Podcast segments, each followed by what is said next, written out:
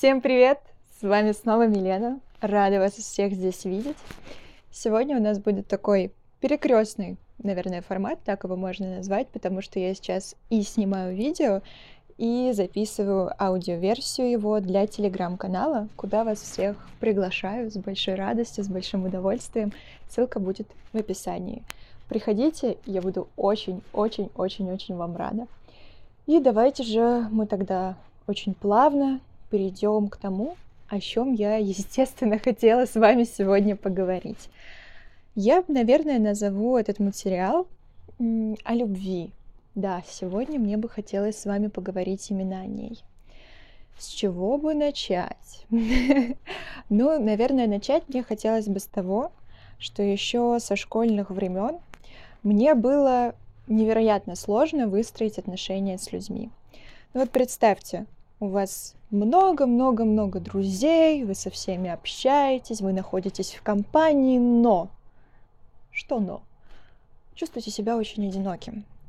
И вот с того момента, еще со школы, это продолжилось и в университете, большая часть отношений, она просто отвалилась, закончилась. И сначала я думала вот так, что Ага, это все вот эти вот плохие люди, это вот все, с кем я общалась, это они, меня, такую хорошую, такую прекрасную, просто взяли и обидели. Они меня недолюбили, они меня недооценили, они не рассмотрели во мне весь потенциал мой.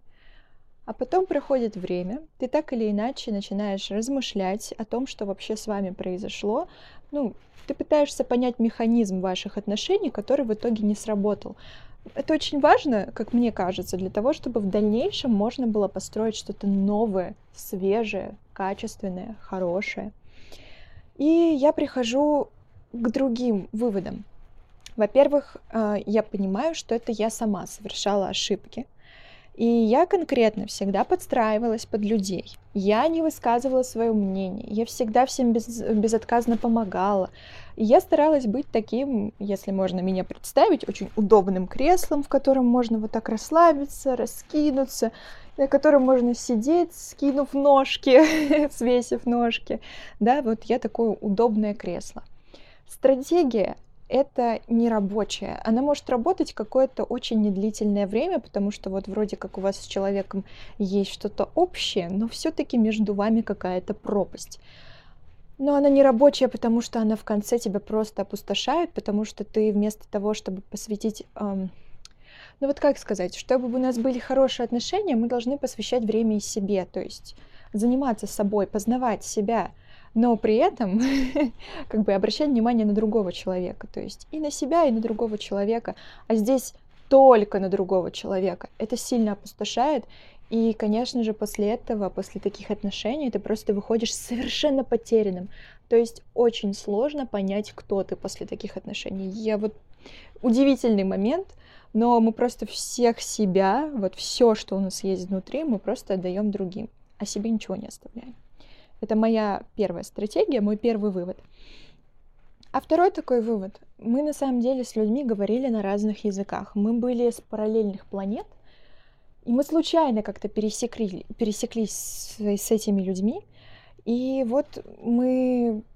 У нас было что-то общее когда-то, мы получили свой опыт, но теперь пришло время расходиться. И мы, наконец, свободны. И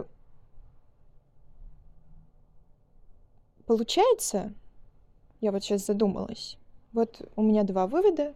Первое, у меня были нерабочие стратегии, конкретно одна, что я всю себя отдавала человеку, про себя забывала.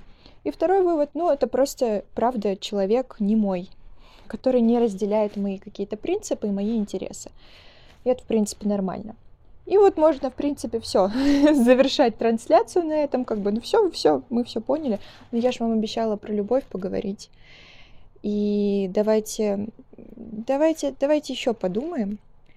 И вот я сказала, что многие отношения, они для меня уже закончились. Давно закончились, прям очень давно. Но я все продолжаю о них думать.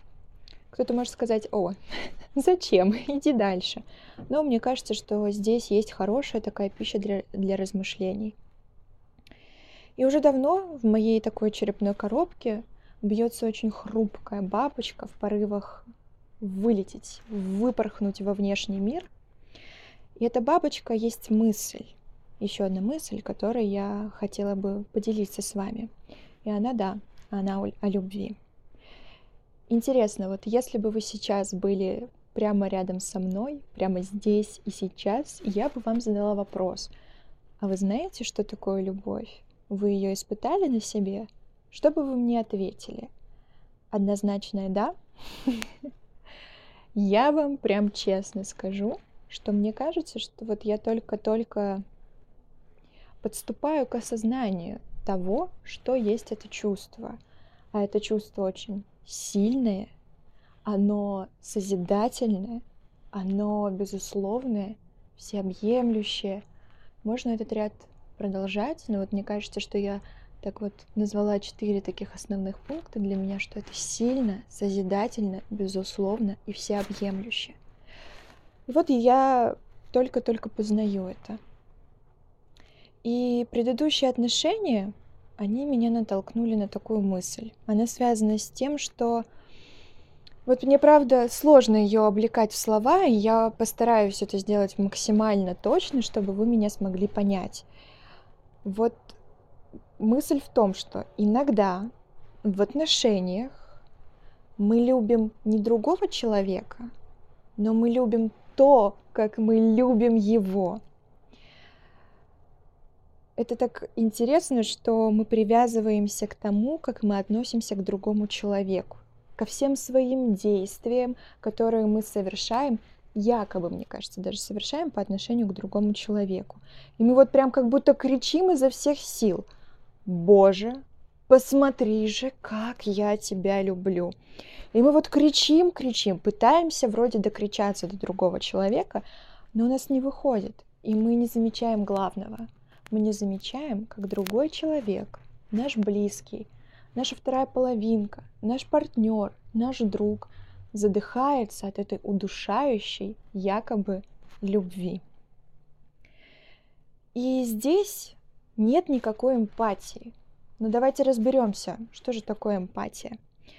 Многие э, думают, что эмпатия это когда мы можем вот э, поставить себя на место другого человека. Но я бы вам предложила немного другую ее трактовку, и она будет звучать так. Эмпатия — это верный запрос на эмоциональный отклик другого человека. Давайте разберем на примере. Вот у нас есть два друга, один сегодня очень грустный, у него что-то случилось, и он испытывает сильные эмоции, грусть, печаль, тоску, тревогу по этому поводу. Он приходит к своему другу, и он говорит, мне сейчас очень грустно.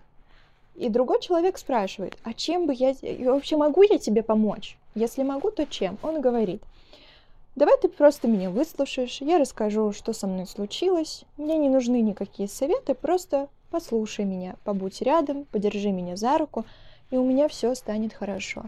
И другой человек, которому поступил этот запрос, так и делает. Он просто сидит, держит за руку своего партнера, внимательно слушает и просто присутствует здесь рядом с ним. Вот что такое эмпатия в моем понимании, наверное, так правильно будет сказать. Психологи, конечно, говорят о том, что у нас эмпатия формируется в детстве вследствие очень негативного опыта. Например, когда э, у ребенка родители насильники, когда родители алкоголики, и человек может заметить малейшие перемены в настроении другого человека, то есть по мимике определить это такие отношения, не знаю, насколько их можно назвать созависимыми, но вы можете представить себе жертву и представить себе агрессора. Жертва это ребенок, и от жизни, от того, как э, себя чувствует агрессор, жизнь жертвы э, напрямую зависит. То есть жертва должна постоянно заниматься обслуживанием агрессора, чтобы ему было хорошо. Если ему хорошо, значит и мне хорошо. Поэтому эти дети могут просто моментально уловить вот эту перемену в настроении человека. Они видят, насколько вот раз было хорошо, и бац, тут же плохо. Даже я видела, к сожалению, вряд ли вам сейчас прикреплю, я когда-то давно смотрела такое исследование, где детям разным показывали картинки. И вот как раз дети с травматичным опытом, они прям быстро, у них реакция на э, эмоцию, на человека с эмоцией там злости, она у них была быстрее, чем у, у детей не травмированных. Это тоже такой интересный момент. И вот здесь с психологами очень трудно поспорить. Да, как бы эмпатия, она рождается вследствие травмы. Но та эмпатия, которую я вам рассказала, то определение, определение, которое я вам ввела, это определение эмпатии как верного отклика на эмоциональный э, на эмоциональную просьбу другого человека, она близка к области уже эмоционального интеллекта. И здесь как бы должно родиться наше собственное желание развить эмпатию у нас самих. То есть это не то, что дается нам при рождении, это суперсила определенная, это делает нас сильнее, хотя я бы даже не, не сказала, что это про какую-то прям сверхсилу, а она помогает нам э, сформировать эти глубокие, крепкие отношения с другими людьми. А мы этого и хотим, наверное, все-таки с вами, да. Да, но только мы должны захотеть ее сформировать, и мы можем ее сформировать. Но это опять же про наше желание и про действие. Как ее сформировать? Ну, давайте так очень кратко и очень быстро. Вот у вас есть друг, и если вы видите, и вам внезапно показалось, что с другом что-то случилось, не знаю, ему грустно, ему плохо, вы всегда можете спросить, как ты себя чувствуешь, могу я тебе чем-нибудь помочь. Друг может вам что-то сказать, может не сказать, но вы не можете влиять, соответственно, на другого человека. Поэтому вот эмпатия рождается тогда, когда вы умеете э, выстраивать коммуникацию с людьми, задавать им вопросы, слушать их и как бы исполнять их просьбы. Ну, знаете, это как я вам будто сейчас сказала, вы должны исполнять просьбы других людей. Но нет, вот просто если это ваш друг, то вам, наверное, захочется ему как-то помочь, если это как бы, если вы можете на это на, повлиять на это, если у вас есть на это силы, у вас есть на это время, у вас есть желание. И э, вроде бы мы с вами разобрались, что вот в предыдущих отношениях я, может быть, вы тоже сталкивались с тем, что не было никакой эмпатии. Никакой эмпатии, лишь только безразличие и полный эгоизм. И, наверное, вам сейчас очень захотелось, мне вот лично, да, я прям чувствую, что мне хочется создавать совсем другие отношения. Глубокие, крепкие, такая связь, не то чтобы нерешим, нерушимая, все когда-то может закончиться, но когда ты прям находишься в очень уютной и теплой связке с другими людьми. Это очень важно для нас, мне кажется. Но вот прежде э, чем поговорить о том, как мы можем прийти к этому, что нам может помочь. А может быть, я даже об этом не скажу сегодня, по крайней мере. Ну вот у нас есть один маленький рецепт с вами сегодня, это эмпатия, про которую мы поговорили. Я, кстати, не раз о ней говорила, но мне кажется, много-много-много раз нужно это и для самой себя повторить, потому что у меня сейчас, знаете, какая тенденция? Мне кажется, что меня слишком много в отношениях. Вот я вам рассказывала, что меня было слишком мало, я не высказывала свое мнение, а теперь я понимаю, что я могу просто насесть на своего собеседника и просто продавливать себя, продавливать свое мнение, говорить без остановки, а другого человека не слышать. Тоже не очень хорошо, поэтому я для себя напомню, что эмпатия такой взаимообмен. То есть я вам вот так вот сейчас маленькую лекцию про эмпатию прочитала, но самой тоже очень важно помнить, что как бы не только другие люди должны эмпатично относиться ко мне, но и я должна относиться к ним. Ну как должна? Опять это вот должна. Э, это именно мое желание. Если я хочу, чтобы ко мне относились с такой эмпатией, с большой любовью, то я тоже хотела бы миру отдавать это то же самое. И еще одна мысль, она будет про так называемые камни преткновения на нашем пути а, к любви, к эмпатии, к крутым доверительным отношениям. И мы посмотрим на эти камни преткновения через призму, сейчас будет неожиданный поворот, астрологии и Таро. Возможно, вы сейчас начали переживать и такие думаете, стоп, этого в наших планах не было. Но если вы вдруг хотите, вот такую ремарку я сделаю в очередной раз, если вы хотите познать себя, узнать себя получше, то я вам всегда буду рекомендовать Московскую службу психологической помощи населению. Именно потому что я туда хожу, и я вижу, что у меня есть результат с психологом, с которым я как раз занимаюсь. Контакты на эту службу я всегда оставляю в описании к этому видео. Но, в принципе, если вы знаете другие какие-то сервисы по психологической помощи, вы ими пользовались, пользовались и можете их порекомендовать, вы можете всегда оставить это в комментарии. Если там ваш э, психолог, психотерапевт это позволяет, то было бы круто, у нас бы расширялось такое, как терапевтическое пространство, куда мы можем обращаться за помощью.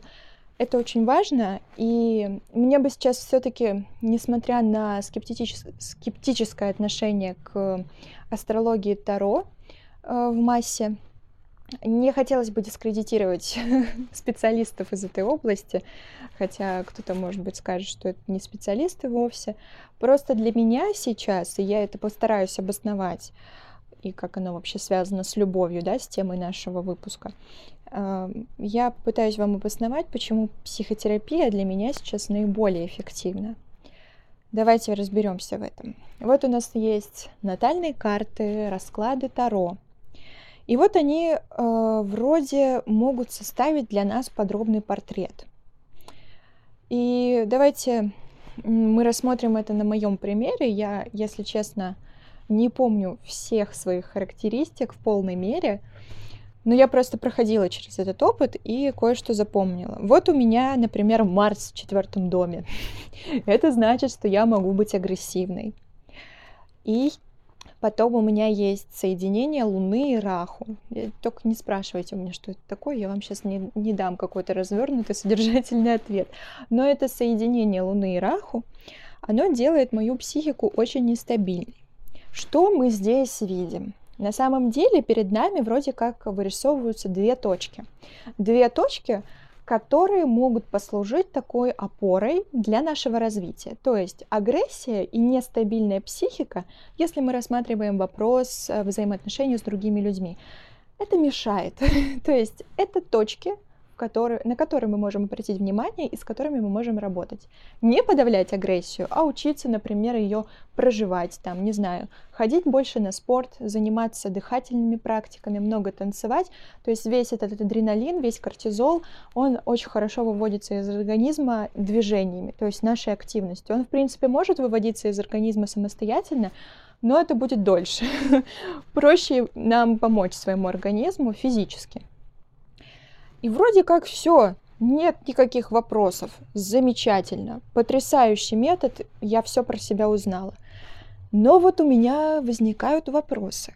Почему что-то обо мне, как о человеке, говорят карты? Натальные карты или Таро? Или даже не карты сами говорят, а астролог или таролог? Почему? Неужели они лучше меня знают меня же самого? Вот какие вопросы у меня рождаются. Мне вот я в последнее время об этом думала, и мне прям кажется это максимальным абсурдом. Но вот я вам говорю, у меня как бы две стороны. Я вроде понимаю, что это может помочь, потому что можно на себя вроде как со стороны посмотреть, но с другой стороны, знаете, что у нас есть? А у нас есть очевидная проблема с тем, что мы можем не хотеть брать ответственность за свою жизнь на свои же плечи. И нам нужны сказки о нас самих. Это очень удобно. Мы не занимаемся самопознанием. Мы не изучаем себя. Мы просто приходим к человеку и такие, ну, давай, рассказывай. Я все хочу про себя знать, говори. Нам нужны сказки о том, что у нас есть какое-то предназначение, которое предначертано нам с неба. Нет, ну может быть, конечно, так оно и есть.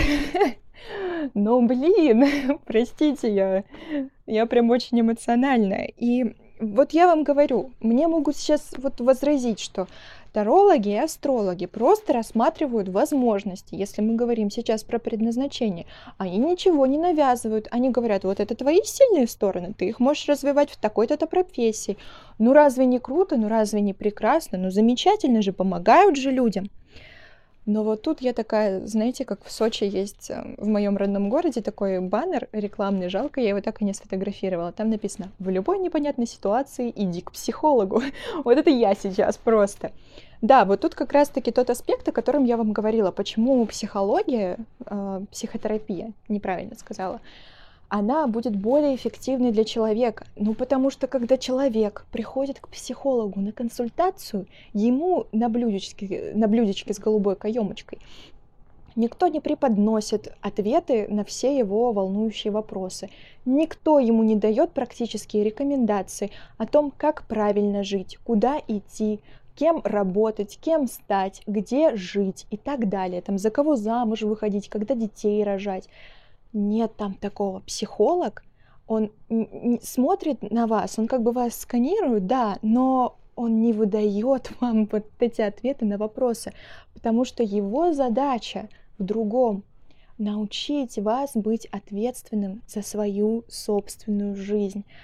А, меня, например, психолог сейчас учит, вот она у меня спрашивает, какая у вас цель? У вас вот у вас нет цели. Я такая, да, у меня нет цели. Что вы хотите? Вот мы с ней писали список желаний и так далее. Это вот не марафон Блиновской, если что, там методика совсем другая. Ну, раз я не поговорила, то суть в том, что ты пишешь список из 100 желаний по возможности, да, от руки. Это что раскрывает? Это вообще мы, представьте, 100, 100 позиций тебе нужно описать. Ну, для меня это было не супер сложно, но у меня это заняло несколько дней, наверное. И ты отслеживаешь, а что ты хочешь, ты задаешь этот вопрос самому себе, что ты хочешь. Вот просто у меня был такой момент, что у меня психолог спросила о том, что а у вас есть что-то связанное с образованием? Ну, про магистратуру есть в ваших желаниях? Я такая сижу, смеюсь, знаете, нет, нет там магистратуры.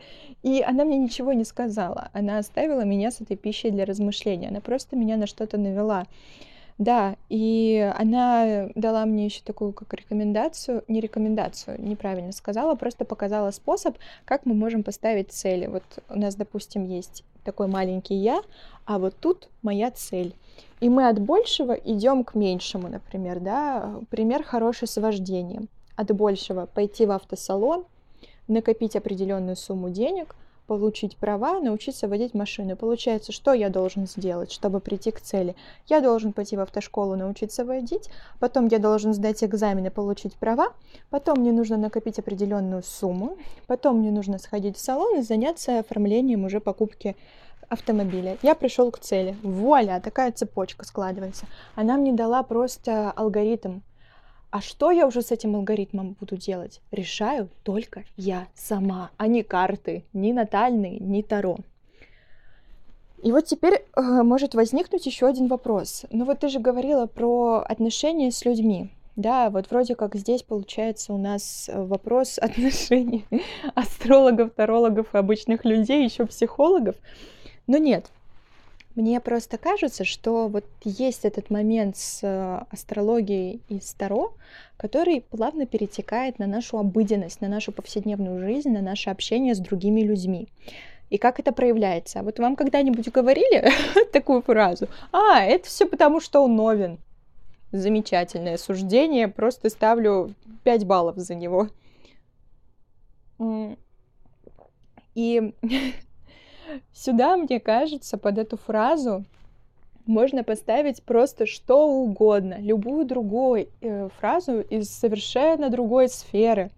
А мне знаю, а, это он просто, не знаю, парень. А, она просто девочка, ну, все понятно. Да, вот что-то такое. Сейчас на ходу что-то не могу придумать, ничего более толкового. Но вы меня поняли. То есть мы в общении с другими людьми выбираем стереотипы о них.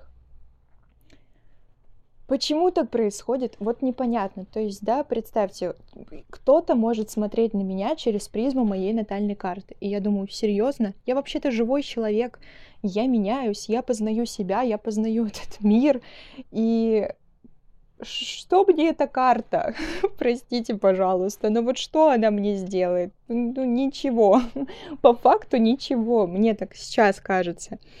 И вот получается, что мы сталкиваемся просто с бетонной стеной в наших личных отношениях. У нас есть уши, чтобы слышать своего партнера. У нас есть язык, чтобы выстраивать коммуникацию со своим партнером. У нас есть глаза, чтобы наблюдать за своим партнером. Но нет, нет, мы выбираем себя, мы выбираем свои стереотипы о другом человеке. И мы отказываемся от познания другого человека. И мы выбираем не любовь. Не любовь. Я тут сразу, если честно, вспомнила фильм «Не любовь» Звягинцева. Рекомендую его посмотреть, но он такой не очень приятный, не самый приятный. Но вот мне кажется, может быть, вот эта мысль, которую я высказала сегодня, связанная с тем, что у нас большая пропасть в отношениях, связанная с тем, что мы в отношениях выбираем себя, у нас нет контакта, у нас нет любви в отношениях. Может быть, эта мысль, она созвучна с тем, что описал в своей картине Звягинцев. Я, конечно, не претендую, но просто мне кажется, что здесь есть небольшое такое созвучие. Я вам обещала поговорить о любви, но получается, что сегодня я больше говорила о нелюбви. И вроде как мне хотелось бы поделиться с вами какими-то рекомендациями, как это я стараюсь сделать обычно в своих видео, в своих подкастах.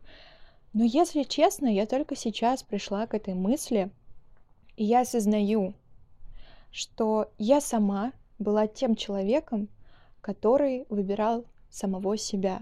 Мне не хотелось познавать других людей, мне хотелось, чтобы меня наконец заметили, приняли, полюбили, чтобы меня выслушали, чтобы я была центром Вселенной. Но я понимаю теперь, что это просто тьма беспросветная, если честно. Вот я так сейчас об этом думаю. Я сразу еще вспомнила цитату с лекции по зарубежной литературе. Нам их читала профессор Корнилова, и она сказала, что Флабер говорил, постарайтесь жить вне себя. Мне кажется, это хорошее познание, потому что у нас есть тело, у нас есть органы чувств, у нас есть все, чтобы познавать этот мир, а мы являемся его частью. Люди — часть этого мира. Познаем мир, познаем людей, познаем себя. Вот так. Постарайтесь жить вне себя. Но я на этой ноте еще не заканчиваю, потому что пусть, пусть финал останется немного открытым, что мы выбираем вот не любовь. Но в конце мне очень хочется зачитать вам свое любимое стихотворение Евгения Евтушенко. Я сейчас еще раз попью водички немножко и почитаю вам. Мне кажется, что это просто... Я постараюсь не заплакать, потому что когда я готовилась к видео, прописывала тут э, сценарий, свои слова, выписывала стихотворение, и когда его зачитала, я расплакалась, у меня еще там музыка на фоне играла, это было прям... Меня пробило очень сильно. Итак, надо настроиться немного. Людей неинтересных в мире нет. Их судьбы, как истории планет. У каждой все особое, свое. И нет планет, похожих на нее.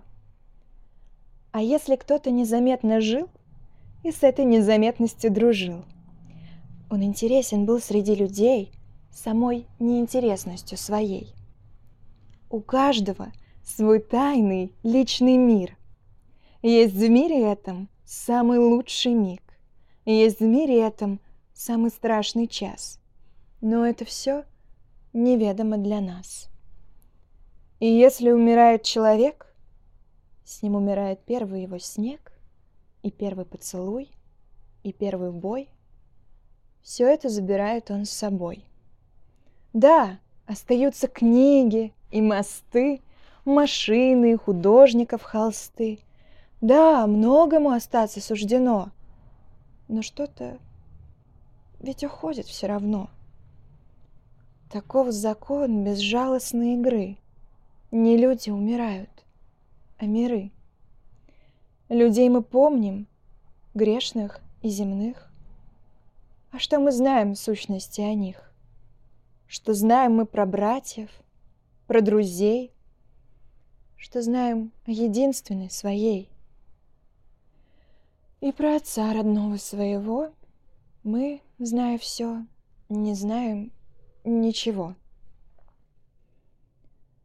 Уходят люди, их не возвратить. Их тайные миры не возродить. И каждый раз мне хочется опять от этой невозвратности кричать. Да, вот так вот, друзья. Я вообще, пока читала, сейчас думала, что, наверное, мне хочется сделать такой вывод, хотя я его не планировала. Может быть, не очень хорошо сразу после стихотворения, но вот я все думала о том, что все-таки мой посыл не только жить вне себя, но и стараться познать тех людей, которые находятся рядом с нами, которых мы любим или хотим полюбить такими, какие они есть. Не пытаться их улучшить, не пытаться сделать их какими-то другими, более удобными для того, чтобы любить, а пытаться их познать. Потому что в один прекрасный миг у нас этой возможности может больше не быть. Не люди умирают, а миры. На этом все, мои дорогие друзья. Очень рада была провести это время вместе с вами. Большое спасибо, что досмотрели или дослушали до конца, до этого момента. И вообще большое спасибо, что вы есть у меня. До новых встреч. Пока-пока.